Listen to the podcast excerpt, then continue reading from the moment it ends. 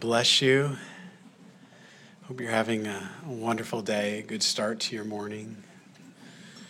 Can you please open your Bibles to 2 Timothy chapter 4? We've come as far as verse four, uh, chapter 4, and today, as the Lord will lead, we will finish the book of 2 Timothy. Um, if He doesn't take us home beforehand, which I'm all a part of the rapture plan, so I'm, I'm all for that right now. I think every one of you is like, yeah, absolutely. Well, it's your turn in there, does anybody need a Bible? Any uh, our ushers and elders are walking around. If you need a Bible, just raise your hand, and we need one over here. Great. Anyone else need one? Good. Okay. just want to make sure everybody's got one. All right. Well, you know, as we've been going line by line and verse through uh, verse through this book, beautiful book. Um, it sort of saddens my heart as we come to the end of Second Timothy. I really love this book. I've loved our study together. Um, it's been it's been truly anointed by the Lord. I mean, in, in regards to the things we're seeing going on around us today. Um, I mean, this to think about this. If you would have read this hundred years ago, we, as we'd be going through some of these passages, we wouldn't have seen the fulfillment of everything that we've seen today. That's so clear as we read this last chapter, especially. It's it's just such an amazing time to be alive, an amazing time to be alive and to be born again in Jesus Christ. Paul is going to be making a, a sort of his continuation of his thought progression. If you look in verse 1, he says, I charge you, right? Therefore. Now, whenever we see a therefore, we always know that we have to stop and say, what's it there for, right? And to do that, we're going to be backing up through to verses 14 through 16, and I'll, I'll say, I'll, you know, we'll read that together again, and then we'll proceed uh, on. But it's important to understand that this is a charge, this is a command directly from Jesus Christ and God the Father for the pastor, for the church, for the overseers within the church. So I'd like to ask you to just all, all bow our heads and we'll begin. Father, we just thank you for bringing us here this morning. Thank you for the privilege of being able just to lift your name on high and worship you, Lord. Lord, we're going to do that forever, and you are so worthy, God. So, Lord Jesus, we ask that you would go before us right now, anoint your word, plant it in our hearts. Give us those eyes to see and ears to hear, Lord. And Lord, we pray just do the work, Lord, in our hearts as far as a enlarging of our hearts. Do that work in us, Lord Jesus. We ask and we pray all of this in your holy and mighty name, Jesus Christ. And all God's people pray. Amen. Amen. So, as I mentioned, verse 1 says, I charge you, therefore, before God and the Lord Jesus Christ, who will judge the living and the dead at his appearing and his kingdom. So, that's the first statement that he makes. I charge you, therefore, therefore, what's he building on? What's the thought progression then? Well, if you back up to chapter 3 and you look at verses 14 through 16, it helps us understand. Again, this is the theme of the entire book. The book of Second Timothy is about the character of a pastor, the character of an overseer, a leader within the church. First Timothy was also not about the character, but about the conduct of a pastor and the conduct of the church as a whole.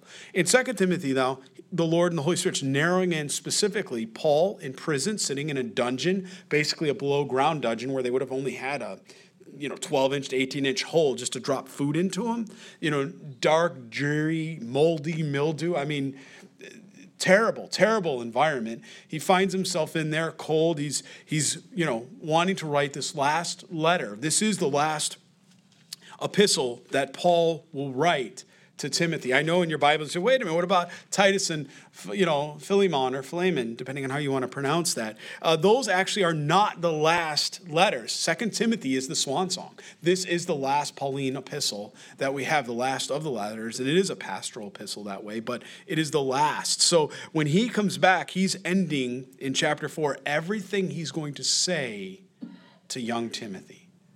And I just put myself in his shoes for a moment, just to think what it would be like sitting there. What would be the words you would speak to your son or daughter in the faith, or your beloved? I mean, granted, he's talking to a pastor, so be a man, but but your your son in the faith here. What would be the last words you would leave them with in this chapter? Probably the things that they need to know to survive, the things that are going to keep them, no matter what is coming, because at any moment he knows he's about to be beheaded. He's going to be executed at any moment. He knows that. So, what would you tell your son in the faith if you could just leave them with a few words Well, Paul says, keep on keeping on. Keep the word of God. Keep to the sound doctrine. He says the word of God, all scripture is given by inspiration. That's that is what he wants to leave Timothy with. Because he knows it won't be very long and this martyrdom will be coming to him. And he doesn't want him to run. He doesn't want him to run when it becomes difficult. He doesn't want him to run when the government and the police start knocking at your door. He wants you to be able to stand. Verse 14 says, But you must continue in the things which you have learned and been assured of, knowing from whom you have learned them, and that from a childhood you have known the Holy Scriptures, the Word of God, which are able to make you wise for salvation through faith which is in Christ Jesus. It's the only thing that is able to make us wise. And then he goes on in verse 16 all Scripture is given right? All scripture is given by inspiration of God and is profitable, profitable for doctrine, for reproof, for correction, for instruction in righteousness and right living, that the man of God may be complete. The idea there in the Greek, perfect or furnished with every piece of equipment that you would need.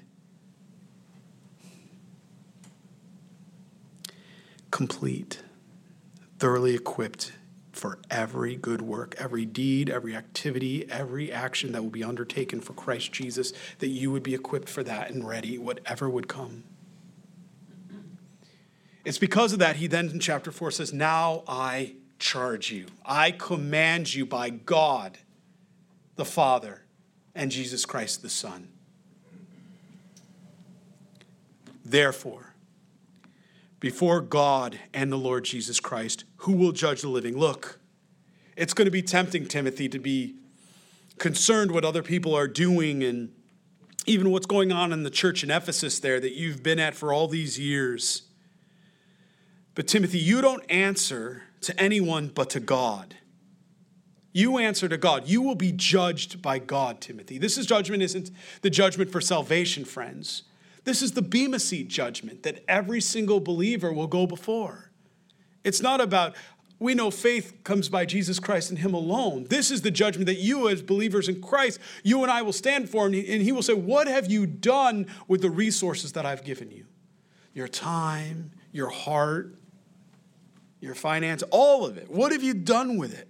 For the kingdom of God? What, what have you done with it? That's, that's what he's saying, because that's the judgment. Is anything that's of wood, hay, and stubble, it's all gonna what? As we read in Corinthians, it's all gonna burn, that's right. It's all gonna burn.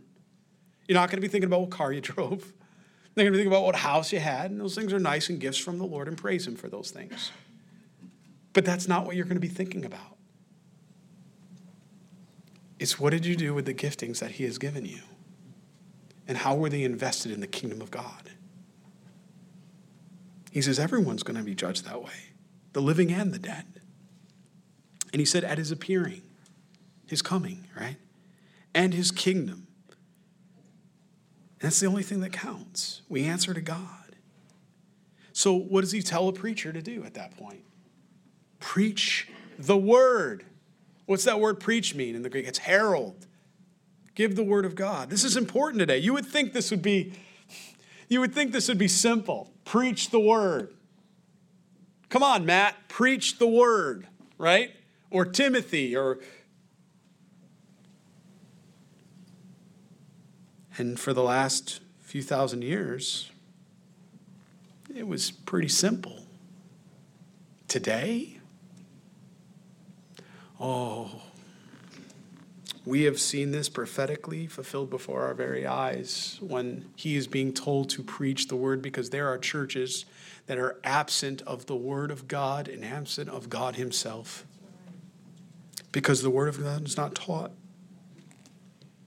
He goes on, preach the word. Now, he's not just talking about preach what you want to preach as a pastor, overseer. No, he's saying preach all 66 books from Genesis to Revelation. You don't skip any of it. You don't go to what you want to teach, what you think the people want to hear. You preach the whole counsel of God and trust the Holy Spirit to speak into the hearts of the people. Because they, and God most importantly, knows what you need, not a man. A man can never get this right. A man will never get this right up here, but God always does. He must be the shepherd of the church. His word must go forward. And all the pastors to do is not all, as I say it dismissingly, but required, commanded. Preach the word. Be ready in season and out of season. That takes a whole new meaning when you're sitting in a prison cell below ground.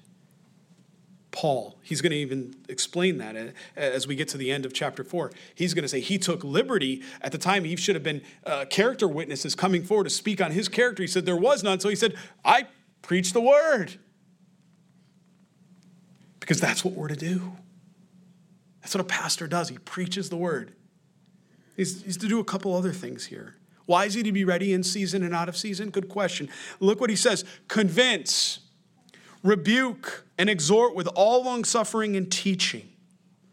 And we might take that and say, what, is, what does that mean? Please remember, I, I draw us back to verse 1 of chapter 4. I charge you. It's a command by God, right? Before God and the Lord Jesus Christ, before the Father in heaven and before Jesus Christ, his Son, the Father and the Son that way. To convince. What is that? To reprove, right? Um, convict a sinful state. Yes, the pastor is to do that. A pastor is to, to come forward and there's a situation, things going on in lives. He's not to be an absentee pastor. I don't know how else to say it. He's to, he's to be transparent and honest and come forward and say, no, this is sin. Sin is sin. We don't compromise. He's not to, to be a respecter of persons. It's difficult. That's why Paul's telling Timothy this. Because Timothy loves the, the people in Ephesus. He loves them. He's been there since Paul had left. He loves them, but there are certainly things that he's seeing, other alternate doctrines, as we read in 1 Timothy, right? Even when he went to Galatia, Galatians chapter 1 6, he said the same thing. They're teaching an alternate doctrine. He says, before you have love, though, you got to have light. You got to have truth. Because you can love somebody right to the pit of hell. That's not what we're talking about here. Truth. That's what's in high demand. That's what's in high order today. And, and he says the pastor is commanded to reprove or convict of a sinful state by mouth. In other words, things that are being expressed. And, and the pastors to turn around and come back and, and talk and have a conversation about these things. Remember, if you're a pastor, if you're here, we're charged bring light, bring truth, correct wrong thinking. But you know where that begins? It begins in my heart first, doesn't it? It begins with reading the Word of God and God changing my heart. Doesn't it begin before you open your mouth to speak with someone else? Doesn't it begin in your heart first? God does a work in your heart, and then you open your mouth and speak the joy of what God has done in your lives? He says, rebuke. That's stronger now. Now it's getting stronger, it's getting heavy, right? What that means is, again, to charge with a fault or wrong, a wrongdoing. It's stronger. I, I think the best way to, to let the scripture speak on this matter is to look at scripture. Scripture interprets scripture. Turn to Hebrews chapter 12, please, in your Bibles. Hebrews chapter 12. We're going to look at verses 1 through 11 together here. Hebrews chapter 12, verses 1 through 11. That's to your right, a few books to your right, please.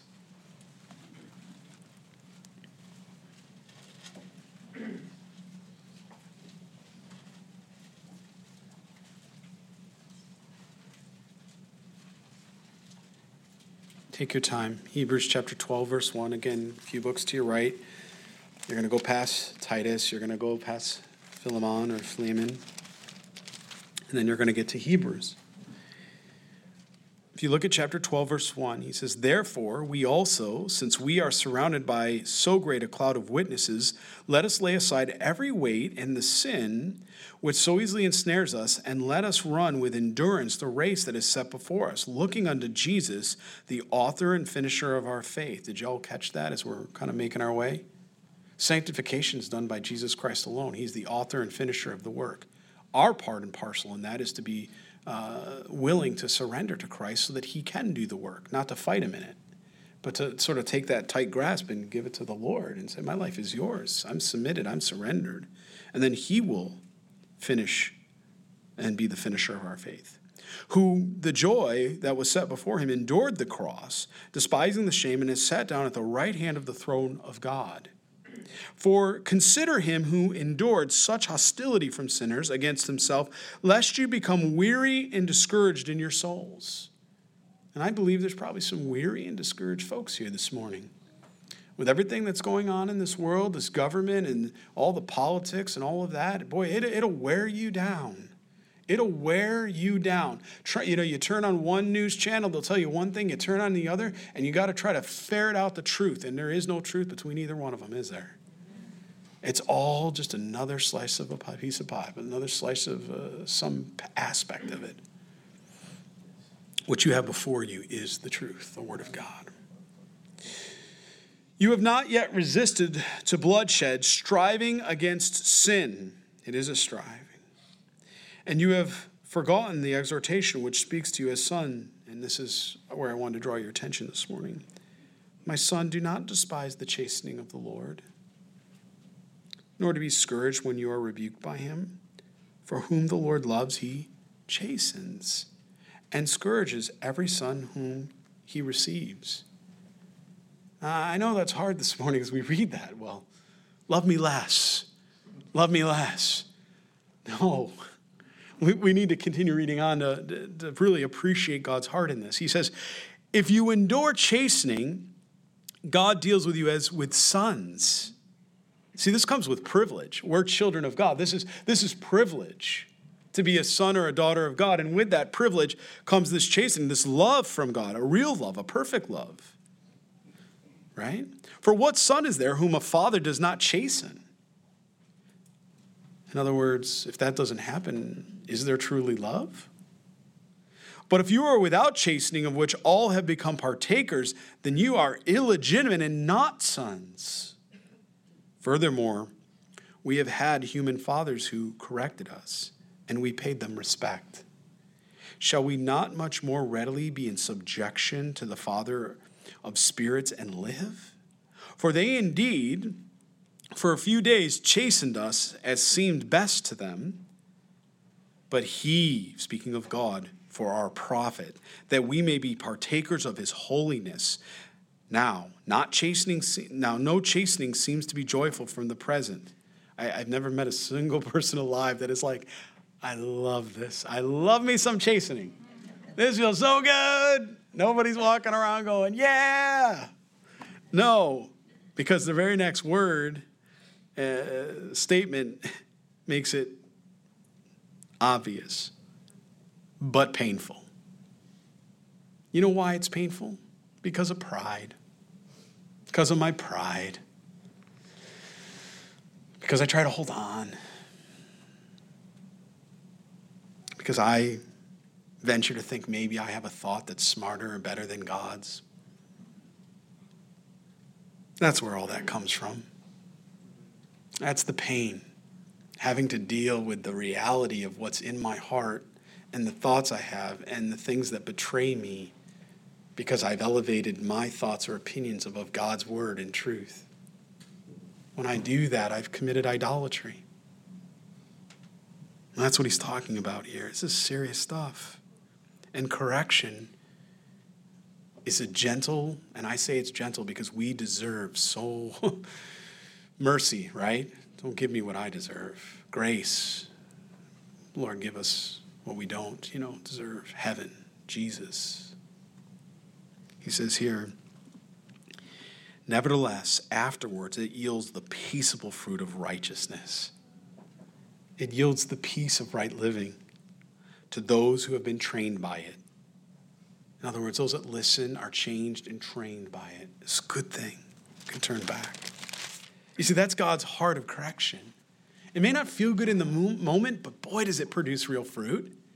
And it's a required course we can't, you know, we'd like to think we learn through other people's, and we do sometimes through, other examples, but we, I, sometimes, well, I would have done it slightly different, therefore that wouldn't have happened, and therefore I would be okay, and only to find myself in the very same place, crying out to God on my knees, weeping, going, I did the very same thing. Why is that? That's why pastors are commanded to convince, rebuke, and by the way, the next one, exhort. Circle that in your Bibles. Very, very important. Exhortation is to stir up, encourage to holy living, right? To take that weak, that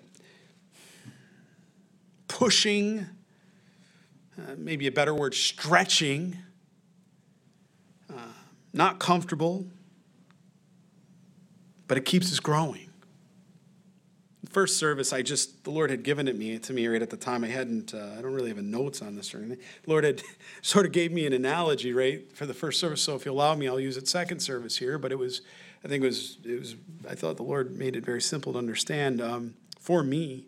Uh, maybe it'll speak to your hearts, but uh, many of you have worked out. You've gone to a gym. You've, you've gone to the gym where they've got all the great equipment, right? And uh, treadmills, uh, elliptical machines and uh, the weight presses, the Smith presses, all of the good stuff. Some of you are like, I have no idea what you're talking about. Exercise equipment. They're all on a floor, and there's a lot of them. You can go to these places, and there's like a whole floor of them, and they just stare at you at the face, or at least they do me and say you're lazy, but whatever. But that's my thing. Okay, pray for me, right? But anyway, you get there, and there's all this equipment, right? And it's all this workout equipment. You're like, all right, this is awesome. I'm gonna you know, whatever you say, you know, I don't know, sweat, burn oil, I don't know, whatever the fancy, you can tell I don't work out a whole lot. I don't know what the right thing to say is. Whatever you do when you do that, right? And you get there and you're like, this is great. And then people are coming in, hey, what workout are you going to do? Oh, I'm going over to the bench press. Oh, you go get that. You go you go bench those weights. Okay. And I'm going over to the shoulder press. And okay, I'm going to lift those things over my shoulder as many times. I pick up and I put down. That's what I do. I pick up and I put down, right? These guys are going to curl. They're, yeah, man, they're buff. And you're sitting there and you're like, oh, that's awesome. Look at this guy. Look at that girl. Look at this. Oh, man, these guys are awesome. And you're like, this is great. What a great workout. And you go home and you see your wife or your husband, you walk in the door. How was your workout today? Oh, you should have seen it people were there. And man, they were coming in, they were bench pressing. No, no, no, honey, how was your workout? I'm telling you, people were working, they were bench pressing and they were, you know, lifting weight and they were doing all this stuff. Well, let's think about what the spiritual application of that is. Not reading the word and allowing it to transform or change our heart is much like opening the word and reading it like a novel and expecting it not to do a transformational work at the soul not to split the marrow and break it apart and go in and gently remove the dross and the sin and the things that are existing that don't belong there, that only God can do that kind of work. We all laugh because we think of who would go to a gym and, you know, be a spectator instead of a, you know, someone that's actually doing it. But isn't that what happens when you play church? Exhorting is what a pastor is commanded to do through the Word of God, because the Word of God does the work of stirring up, it stretches us. We come in here and we hear a lot of things that are very difficult for us, things that go contrary to our desires, our, our flesh, our will, the things we want to do. And it works muscles in our hearts and minds and souls and areas that maybe we haven't worked in a long time. We might have read the Bible 50 times, cover to cover. Maybe you've read it one time, cover to cover. But what happens, back to our workout analogy, what happens when uh, you go into a gym and boy, I used to bench 300 pounds, right? As an example. Not me, I'm saying people, you know. I've seen them do it. I know they can. You know, I can bench press probably 20, right? I get in, you know, but the point is you get in there and you sit down, right? What if I turned around and said, oh, I used to do 300 pounds and I went and sat at that and I, and I didn't do anything. What would happen? right on me. And, you know, I'd be like suffocating myself, right? I wouldn't realize how far I had gotten off. I wouldn't realize how weak I had gotten, spiritually speaking. It's no different, the Word of God. When it doesn't change the heart, when you're not, when you're not under the Word, when, when pastors aren't teaching the Word, they're creating an anemic church. That's why Paul was so deliberate to tell Timothy, you must, I charge you, convince, rebuke, extort, exhort, stir up stir up and stretch. Well, what is the pastor doing to do that? Reading the Word of God. God does the work through the Holy Spirit, doesn't He? He does the work. He has a, he has a beautiful way of doing it. He doesn't remove what doesn't need to be removed, He only takes out what doesn't belong and only adds. You know, he does something so supernatural. It should be in the medical journals. It should be, it should be in like medical school. Because you tell me where there's anyone else that can take and enlarge your heart. that's what it said. The scripture says he does. He actually enlarges our heart. He takes and he removes dross while leaving the four chambers intact. He turns around and pours his word into the heart and he begins to pour himself in there more of him, more of him, less of you. And it's so supernatural. Like we can't even see it. It's happening right now. All around us in this room, the Holy Spirit's moving on hearts, and this is happening. Surgery right now. And and we don't you know i don't have x-ray vision. I can't tell you how it is and how it isn't. And maybe some people's surgery's getting canceled other people's surgeries it's already done. Maybe somebody's getting prepped for surgery right now. But jesus has got it all covered the holy spirit's got it all worked out and he's doing it right now and and, and how would we know unless we had like a, a supernatural like cat scan or, or like whatever you would use there to like look and examine the heart. You know, he did kind of give us something like that. Jesus said if we would go to our Father in heaven and ask him to examine our hearts, reveal what's in my heart, Lord. I lay these things, I put these things down. I can, I can repent of these, I can get rid of these things. He can do the supernatural work. Maybe that feels like it's not part of your plan you know, because it, it, it's painful. It, it, can be painful. You know, a prep for surgery could be painful, can it? But it bears fruit. It bears fruit. My father-in-law years ago, he had a bypass surgery for the heart. And they had, had to do an aortic valve replacement, and uh, they had him in the room. He was in a six-hour surgery. First few hours, it was just the, and then they said, "Oh no, we got to we got to cool the body down. Got to cool the body down." and certainly bypass it and do all that stuff they were doing to, to replace the aortic valve. And he came out, and man, for a month or two, he was, he was racked. He was in a lot of pain. Get rid of the infection, all the other stuff going on. But then eventually, the corner was turned, and he, he began feeling better, having more energy like he never had for the last 10 years. And he just got used to it and thought it was normal. Because the, the heart had gotten, and the veins had gotten what? Corroded with you know, whatever, cholesterol or whatever else was in it. You know, don't you think that we don't walk into the world and the filth gets on us? I just had a beautiful action sermon this last week. My son, he plays football, went to a football game with him. We were at the bleachers bleachers look really clean. They're nice. They're like, you know, really nice. And we're sitting there, and there's this little baby, and I love a little bit. I'm always watching. I'm people watch. I people watch. This little baby's coming over. Ah, he's having fun. You know, I'm supposed to be watching the game, so I'm watching the baby in the game, you know. And, uh, you know, go, whatever. And, uh, you know, he's doing his thing. Okay, you know. And I look at the baby, and the baby goes to climb up on mom's lap, and it's awesome. And uh, dad picks the baby up and as he picks him up, I look at the, the baby's feet come forward. So you could see the baby's bottom of the baby's feet, like black, pitch black, like dirty from. And you, where did that dirt come from? Because the, the bleachers looked so clean. Everything looked clean. But because the baby was crawling all around, you know, walking on all the bleachers and all the stuff, baby, what, what did our parents do when we get home? Our grandparents, our loved ones, they take and put us in a bath. And what they do is grab those little feet down, right? They get the little toes. You remember piggies? You know, we did the whole thing, right? Come on. What does it say in Romans? What about it, pastors of your home, men here? You're to wash your wives with the Word of God. Because every time we walk out into a dirty, sinful world, even though we ourselves may not necessarily engage the sin, just being in it, we come away with muck. And that's what the Word of God does. It cleanses us, it purifies us, it, it makes us recognize, wow, because at first sight, that bleacher looks clean, and the baby's, you know, why do we got to give the baby? The baby's tired. Why are we to give the baby? The baby's to cry tonight. There's to be pain. Why are we to do this? Put the baby to bed. No, no, no. We can't put the baby to bed because the baby's feet. They're going to dirty the sheets, the whole thing. You get the point. That's why he's going back. Convince, rebuke, exhort, stir up. And then he makes sure the pastor understands with all long suffering. This doesn't happen in a moment. Patience. It takes time as God is teaching that individual, you and me, how to surrender, how to submit. Because what we do is we say, I'm going to speak my heart here. I don't want to speak, maybe somebody will agree with me.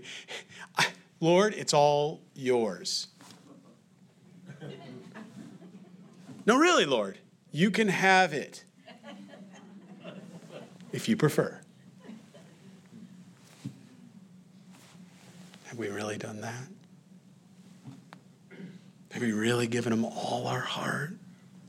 All those things that we hold on to, things that, whoa, whoa, whoa, Lord, that's it's getting a little close to home. My, my son, my daughter, it's a little close, Lord. My wife, my husband, my job. Wait a minute, Lord. You're getting a little, you're just getting a little real. It's getting real. He says, convince, rebuke, exhort with all long suffering and teaching. There it is. With all truth, with all light, not with our opinions or our wisdom, but it all comes back to God's word, His truth. For the time will come, friends, it has come. 2,000 years ago, think about it, before 2000, really, you can go back to the 1960s, as I said last week, but 2,000 years ago, you, you think about when the Apostle Paul was given this. And he was writing this, not even truly understanding all, I mean, he's writing by revelation of Jesus Christ, but not knowing exactly, you know, is that three years? Is Timothy, what he's, you know, writing to Timothy, is this going to happen right in your day? For the time will come when they will not endure sound doctrine, but according to their own desires, because they have itching ears, they will keep up for themselves teachers. Do you realize today we're living in that day? We're living in that time? He goes and says, again, but the time will come when they will not endure sound teaching. Friends, that time is here. Last week and the week before, I was talking about just even in our area, the new apostolic reformation that's going on with some of the churches. They're, you know, but even just make it simpler than that. Turn in your Bibles to 1 Timothy chapter 2, verse 12, please. Very, very simple example.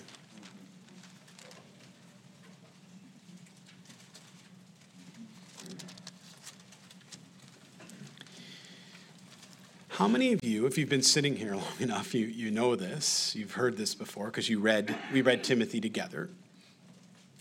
But how many of you know that women are not allowed to be pastors? Right? They can teach ladies, they can teach children, but they're not to stand up and to be pastors of churches. Why? Not because I think so, to be honest with you. I would be comfortable with women being pastors or men's being pastors. I wouldn't care either way. It's what does God say in the Word of God? That's where I, you know, derive at my opinion. Whatever God wants to do, I'm in. You know what I mean? Who am I to have a thought contrary to God's? But if you look at verse 12, he says of chapter 2 of 1 Timothy, and I do not permit a woman to teach or to have authority over a man but to be in silence. Speaking of the word of God going forward, right? But yet, how many churches just even in our area? You can go to the websites. Pastor Susie, such and such. Pastor Shirley, such and such. What? That can't be. The Word of God clearly says you can't do that. What's the problem? Well, he, he goes on and says, For the time will come when they will not endure sound what? Doctrine, teaching. There will be a time where they come where they won't want to adhere to that. Instead, they will want to adhere to the doctrine they want. And that's ever present, present because he says, but according to their own desires. He explains why that would be. There is no such thing biblically we just had this new apostolic reformation come through and they had it at a church in our area and you know it was a whole i mean thousands of people gathered thousands of people gathered for this and, and i'm sure there was some truth mixed in with some of these other doctrine this what we call sound doctrine the word of god calls it sound doctrine But do you know what that does? Do you, do you know the difficulty of that when it when it begins to um, get mixed in? How many of you like chocolate?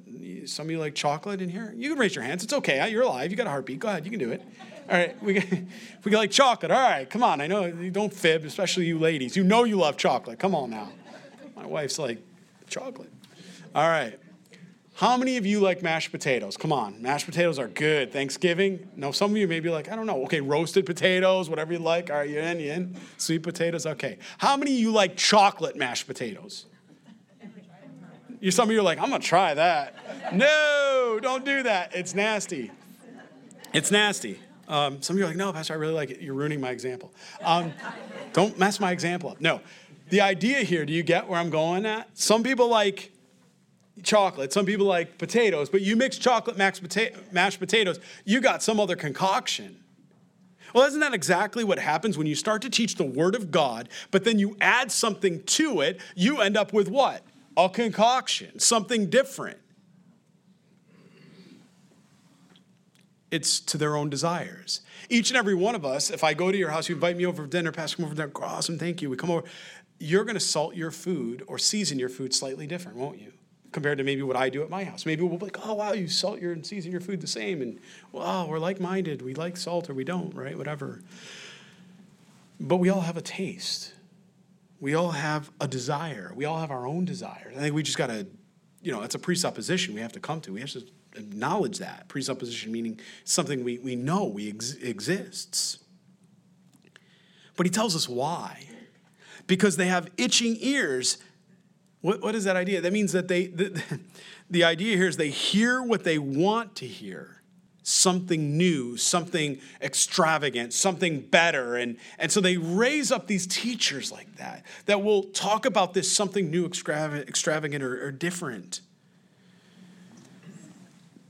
You see, they're seeking teaching not based on the word, but on their own sinful desires. Friends, I can stand before you and say 2,000 years later, that time has come. That time has come. There's a lot of people playing church today, and there's a lot of people playing Christian. You know, they heap up for themselves teachers. That's exactly what they do. Again, not teaching sound doctrine, the Word of God, but beginning to teach what? and they will turn their ears away from truth and be turned to away to fables, stories. So, so this is what, what is this a battle for? What, is, what are they after? What is, what is Satan? What is, what is the flesh, the devil, the world? What is it after? Well, it tells us right in verse 4 here, it's all about truth.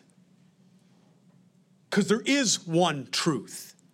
That's really important for us to come to this morning. It's not different aspects or uh, uh, the way I perceive truth or you perceive truth. None of that really matters. what is God's word say is truth? That is truth. We either agree with that or we don't. And Amos 3 says, How can two walk together unless they be agreed? Unless there's unity in that. So when we begin walking contrary to that, let's not pretend or play. Let's at least be honest with ourselves and say, that's what we're doing. That's what we're doing. You see, they get enticed and they're given over, and, and the idea of the debased mind, the, the, the sin and everything, and these, these desires, and it turns them away from the truth. And they're turned aside to fables, to stories.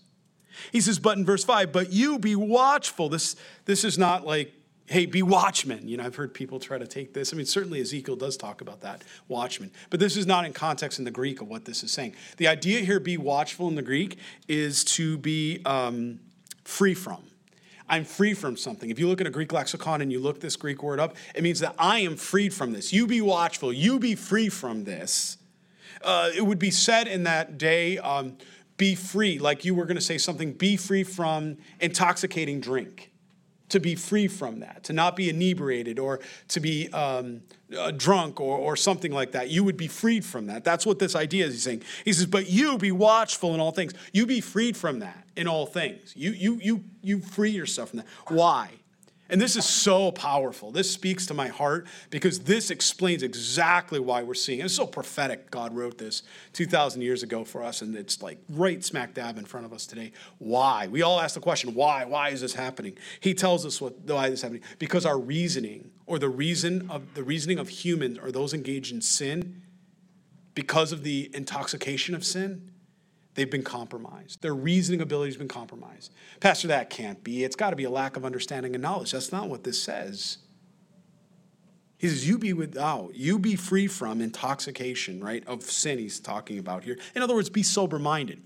So, uh, you know, if you ever went, or and I pray this hasn't happened to you, but, uh, if you're ever driving a vehicle after having a few drinks, and the police officer asks you to step out of the vehicle, he's going to ask you to walk a line or back, you know, they before they have breathalyzers, they have all these things now. But back in the day, they would ask you to get out, or they'd say touch your, you know, or do you know do your ABCs, right? You know, backwards, right? Like that right there was enough for me to be like, know, I was always intoxicated. I could I didn't have to touch a drink, and I'm like knocked out, you know. Yeah, I used to tell our kids, you know, because that's part of the concussion protocol. If you play soccer, you got to say your ABCs backwards. And I used to say to my kids, "You got to memorize this. They're gonna think you're concussed all the time. You know, you gotta, we gotta do it. You know." And they would laugh. They're like, "I know, Dad," because I'm like, I struggled with it too. You know, and uh, pray for us. And um, but as we're as we're you know in, in, all seriousness and soberness here, and what he's saying is it's that idea of reasoning that those that their reasoning's been compromised, but they don't know it. You know, I used to be able to sit down uh, in a bar. I could drink. I was uh, I struggled with alcohol for a long time, and I would drink a lot. And I always, if you would have asked me, "Are you good?" I said, "I'm good, man. I'm good." Like I would never have had the ability to think that I was unable to hand my, handle my liquor or anything like that. Uh, as a matter of fact, you don't. Many times, some of you that had you know, before Christ. You had drank, you know what it was like when you do that. You didn't feel it necessarily until you stand up to go to the bathroom or something. And then all of a sudden, whoa, wow, I didn't realize. Because when you were sitting down, everything was very good, everything was, was fine there. You get out of the car, the police officer pulls you over and says, hey, walk for me. You start walking, and you're just a little not as, you know, not as stable as you normally are. You're not, you're not walking as circumspect, another biblical term. Uh, you, you, go to touch your, you know, your, your, your ears or whatever you're doing here because you're missing, right? Well, I'm sorry, I got to take you in for uh, drinking while under the influence. What are you talking about? They literally people will argue with the police. What do you mean? I'm not drunk. I'm not intoxicated. If they realized they were intoxicated, they wouldn't be arguing about it. But there are so many times where a resist arrest follows right alongside with an intoxication situation. Why? Because the, their ability and their comprehension to reason, to understand what's going on in that very moment has been compromised. That's what he's telling us, spiritually speaking, is happening today. That the reasoning and ability of men and women in the world, even Christians in the church, because he's speaking to the church here in chapter 4, right? He's saying that the reasoning, even in the church, when you're not under the word of God and you're not keeping yourself affixed on that, that you begin to get slightly off. And if anyone was to ask you, or you ask yourself, Am I good? I am good and checked and locked in. Yet, if they put you through a examination, which the Word of God does tell us, Jesus Christ can examine the heart. Many times we do come up what wanting. We come up with the reality that we have sin in our lives and things have happened and we don't even how did that happen? Where did it where did that thought even come from? What why did I say that? You know, all the things we do, it's it's it takes a moment. And it's all because we begin to believe these fables, these stories of men. And, and instead of being watchful, in other words, freed from this and being sober minded in all things, he says, and then he reminds them, hey, endure afflictions here. Why does he bring it back to that? Because don't forget, he's sitting in a prison right now. Do the work of an evangelist. What does an evangelist do? He's someone that speaks or gives the word of God, right? A herald of salvation, right? Through Christ Jesus. He brings good tidings. He's saying, Timothy, don't forsake the work of the evangelist. Bring the good tidings, give the good works, fulfill your ministry here. For I am already being poured out as a drink offering. Very interesting. This comes from the idea of under the Mosaic law and, and, and under what we saw in Numbers, the idea that there would be a burnt or a sin offering. And then what would happen is you would take a drink. It's like if you ever took oil in a pan, heated it up pretty hot, like you're going to cook. And then if you take water and you pour water in it, what does it do? It, it brings a lot of steam and a lot of smoke up, right? Well, the same idea with the, the offering in that day. When you would bring an offering, a burnt offering or a sin offering, okay, in, in Leviticus or Numbers, you'd bring like that. What would happen is they were told to bring a, a drink, you could bring a drink offering. They would pour that drink offering on the, the animal that had just been offered, and what it would do is it would create a picture for you, spiritually speaking, of the smoke, the idea of the Shekinah glory or the rising of the smoke, the rising of it up to heaven, the offering being lifted up. That's what it was presenting before you. It was kind of, you know, this going right up into heaven that way.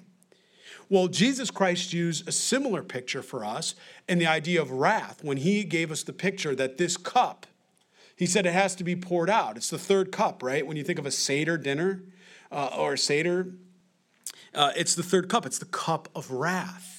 And Jesus Christ said, This cup will be poured out before you. What did Christ actually ask, though? He says, Hey, Lord, if, if Father, take this cup. If this cup, you know, but not my will, your be, will be done. He recognized the fact that there's a cup, an offering. Because while Christ was going to certainly be consumed on the cross that way, his side was pierced.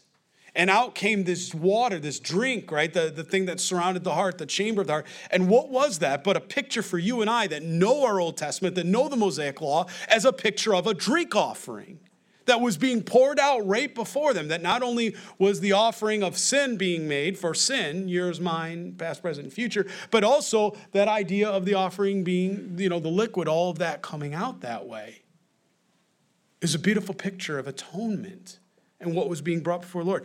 Paul, in two places, uses the same idea. In Philippians, he brings it and he, he, he brings it forward. But also here for us in verse 6, he says, For I am already being poured out as a drink offering. He's describing himself, and through this suffering, remember, he just said, fulfill your ministry, endure afflictions, no matter what comes at you, Timothy, endure, keep on keeping on. The cross before me, death to self, and whatever happens, the world behind me. No looking back, right? Don't put our hand back to the world. Don't go back to the flesh pot of Egypt. Nothing to do with that. You keep going forward, whatever happens. Your government tells you you can't worship, you keep moving forward. Because then you have a problem between God and your government. Who do you listen to? All right, that's the point here that's being brought out. That's the point that's always being brought out. And he says, I'm being poured out that way right now a drink offering. And the time of my departure is at hand. He knows at any moment, any moment, he says, the time of my departure is at hand. He, he doesn't even know if he'll finish this letter maybe before he's going to be beheaded, because that's exactly what happens to him. He gets beheaded. He says, I have fought the good fight. You know, I've been with several people as they're getting ready to pass on, some to heaven and some to hell. And there's not a single person that I've had the privilege of being with in those last moments that doesn't some way, unless they're unable to reason because of medication or thing that you know sedates them, doesn't that doesn't assess their lives in some way. Doesn't assess, even my mother. I remember uh, a couple days before she was, uh, you know, she had lung cancer, was sedated with some medicine. I remember taking very much an assessment of her life and she's sitting with me, you know, and asking me to sit next to her in the bed. And we went through these things and it's always been true. I mean, we in our very nature, we, we come to this place where all of the things that we've done in this temporal earth, this earth that's decaying, this earth that's dying, we, we come to this place where we, we recognize in our any moment we are going to not be here. We're going to either go on to be with the Lord or we're going to be go on to be eternally separated from Him. And we assess our lives sort of Paul's doing that right now. He's, he's saying, I have fought a good fight. He's looking back as he's sitting in this dungeon. He's thinking about all the things that have happened to him, all the first, second, third, fourth missionary journeys, all of that stuff that had happened. He says, I finished the race. He says, I did, I did what God put before me. I've kept the faith. Finally, there is laid for me a crown of righteousness. That crown is for faithful living. What, who gets that crown? First of all, we're going to read all of us do, born again believers in Christ. all those that love his appearing. That's what it says here. He says, For finally there is laid up for me a crown of righteousness, which the Lord, the righteous judge, will give me on the day, and not me only, but to all. That's you, circle that, who have loved his appearing. Be diligent. He goes to Timothy. He closes his letter with these practical things now at this point. Not sure how much longer he's going to live. Be diligent to come to me quickly. For Demas has forsaken me, having loved this present world, as I said before, the world behind me, the cross before me. He's reflecting again, practically speaking, probably thinking, Timothy, remember Demas? Don't be a Demas, Timothy. You can read about him in Colossians 4 and uh, Philemon or Philemon uh, 24. He's, he's, he's, he's departed for Thessalonica. Now he goes and lists two examples of men that have not uh, forsaken him the same way as far as because they were in sin, but because they had ministry business to adhere to. Crescens, right, from Galatia, and Titus from Dalmatia, right? These were nothing, they didn't do any sinful thing, but they were on ministry business and they had to do things for the Lord. Only Luke is with me, Dr. Luke. He's the only one that was with them at that time. And it's good because nobody wants to die alone. That's not changed. Even Mother Teresa, you know, I, I don't like care for too much a lot of what the you know many know I was raised Roman Catholic. I know much about that denomination and uh, certainly have a lot to disagree with, uh, biblically speaking.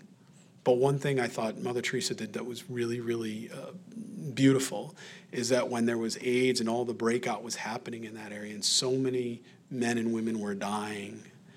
She would often send herself or other people that were, and they would go out and sit with that person as they were dying so that they would never be alone. Beautiful, beautiful. He goes on to say, Get Mark and bring him with you, for he is useful to men for ministry. Or to me, excuse me, I meant to say for ministry. And I think this is important because you think back to Acts 15, you remember what happened? There was a big split. I mean, John Mark at this point, he was uh, the cousin of Barnabas.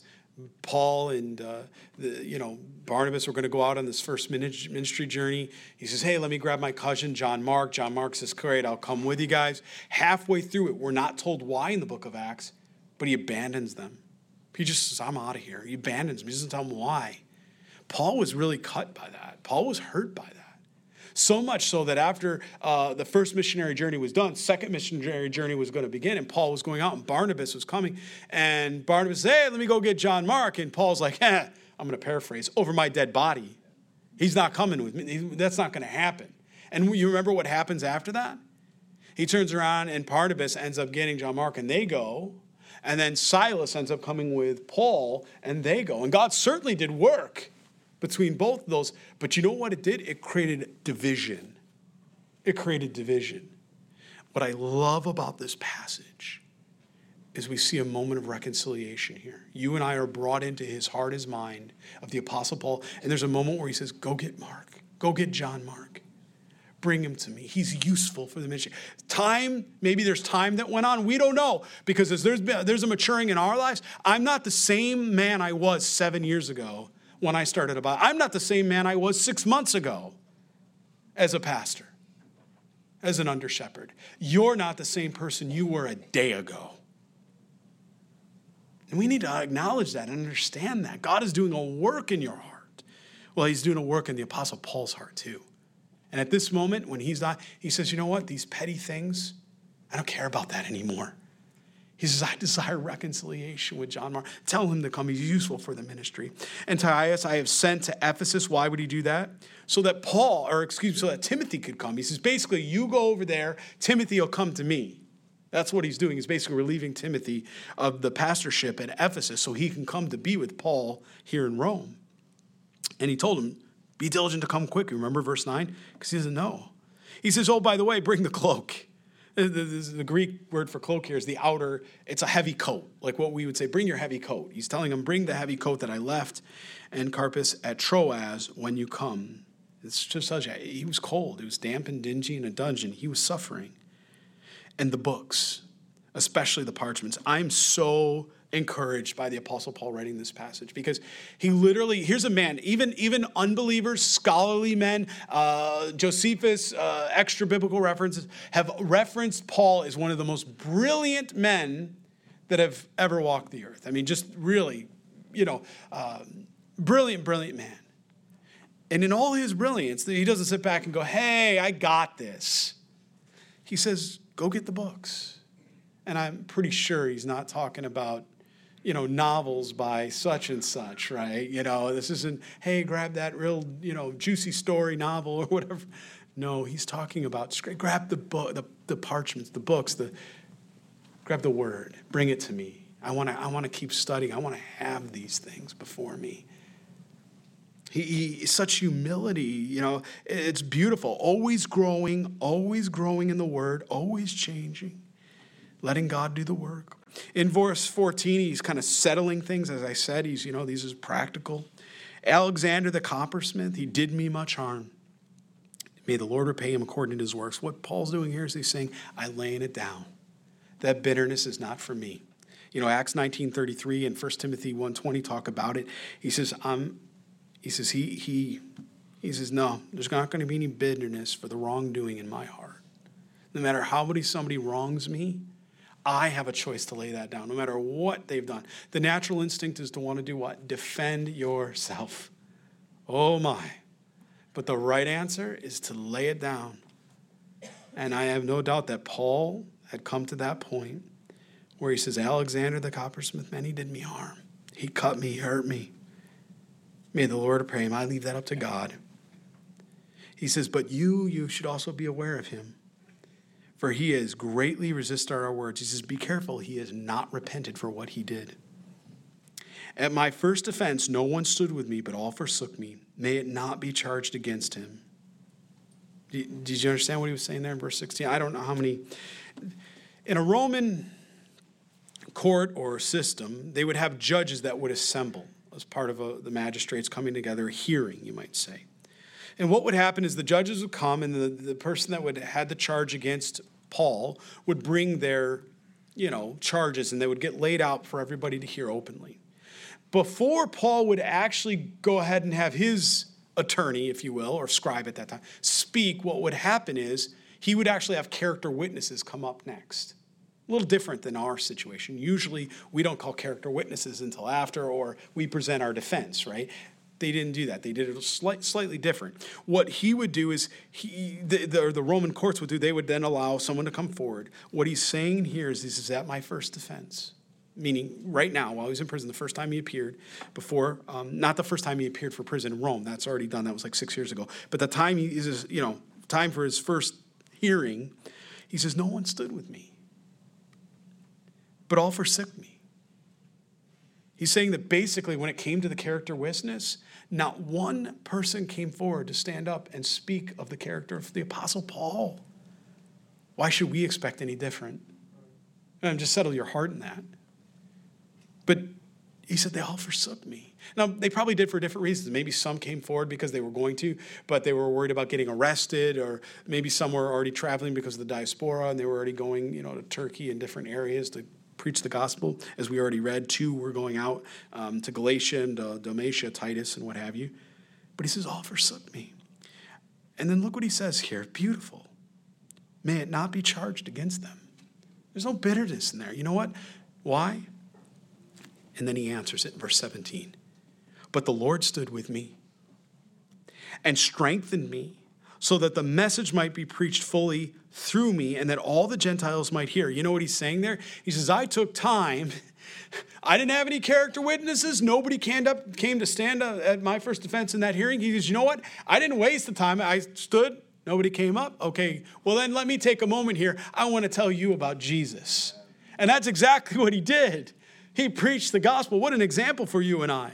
I, have taken this to heart. If the Lord should allow me to go into prison one day for teaching the word or, or this should happen, I'm not going to sit there and go, woe is me. I'm going to be thinking, Lord, when's my opportunity? When's my opportunity? That's, the, that's, what, that's what this passage has charged me to think that way. It's changed me. He says that all the Gentiles might hear. Also, I was delivered out of the mouth of the lion. He says basically, I narrowly escaped death, right? Somehow the Lord allowed him not at that moment to be executed. He's certainly waiting that to happen any moment, but at that moment he had escaped that. God delivered him from that. And the Lord will deliver me from every evil work and preserve me. He doesn't say for this earth or for my next mission trip. He knows for his heavenly kingdom. He knows where he's going. It's time, it's settled in his heart. To him be the glory forever and ever. That's all he can say. He worships. Amen. All right, greet Priscilla and Aquila and the household of Onesimus.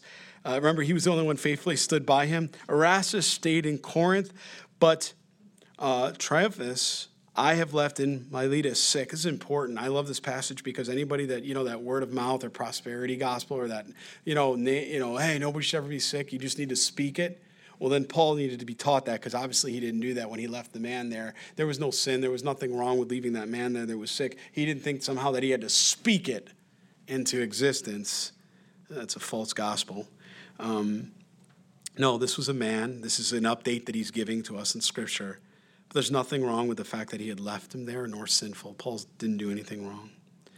Do your utmost to come before winter, for, for Eubulus greets you, as well as Pudens, Linus, Claudia, and all the brethren. The Lord Jesus Christ be with your spirit. Grace be with you. Amen. And what he says here is, I give you to Christ and to his grace, Paul. That's what he's saying. I, I leave you with this. And I can rest in that, Paul's saying. And then he says, Amen. And that means that's the truth. And it also means, so be it. And this is the final words that the revelation of Jesus Christ, the second Timothy that Paul written, has given us. And I believe it's an incredibly impactful uh, word for you and I today uh, in all that we're living in. So, will you stand? We're going to pray. You get your ears checked after service.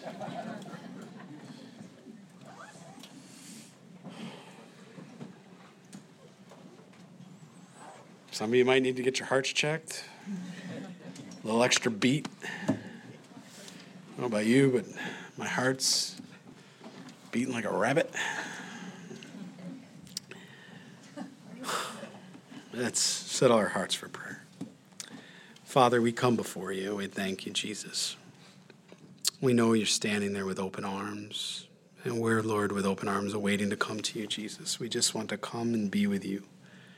Lord, we continue to pray, Come, Lord Jesus, come. Maranatha, Lord. For these days are wicked, and the evil, Lord, is being called good, and good is being called evil. We need you more than ever now, Jesus Christ. Please Lord, uh, the fact that we're here means there's still work to be done. So we pray for a fresh filling of your Holy Spirit. We pray for a gifting to be able to be used as a willing vessel by you, Lord, in whatever capacity or way. And we do pray, God, that you will protect us from all evil. And that, Lord, that whatever is vying for truth in our heart, Lord, that you will remove it and cast it as far away from us as possible. Lord, we pray you'll help us from us. Keep me from me. Jesus, we know it's a privilege to be alive in these last days. We know you're coming soon. So Lord, let us let us be poured out as Paul said, as a drink offering. Because we know the time of our departure, Lord, is soon at hand. We give all of this to you, Jesus. We pray for strength and endurance to keep running the race you've set before us. Strengthen our bones, strengthen our hearts, gird us and guide us, Lord. And we ask all of this in, according to your will, because we always want your will to be done. And we pray this faithfully in your name, Jesus Christ. And all God's people prayed. Amen. God bless you all. I love you and have a beautiful day in Christ Jesus.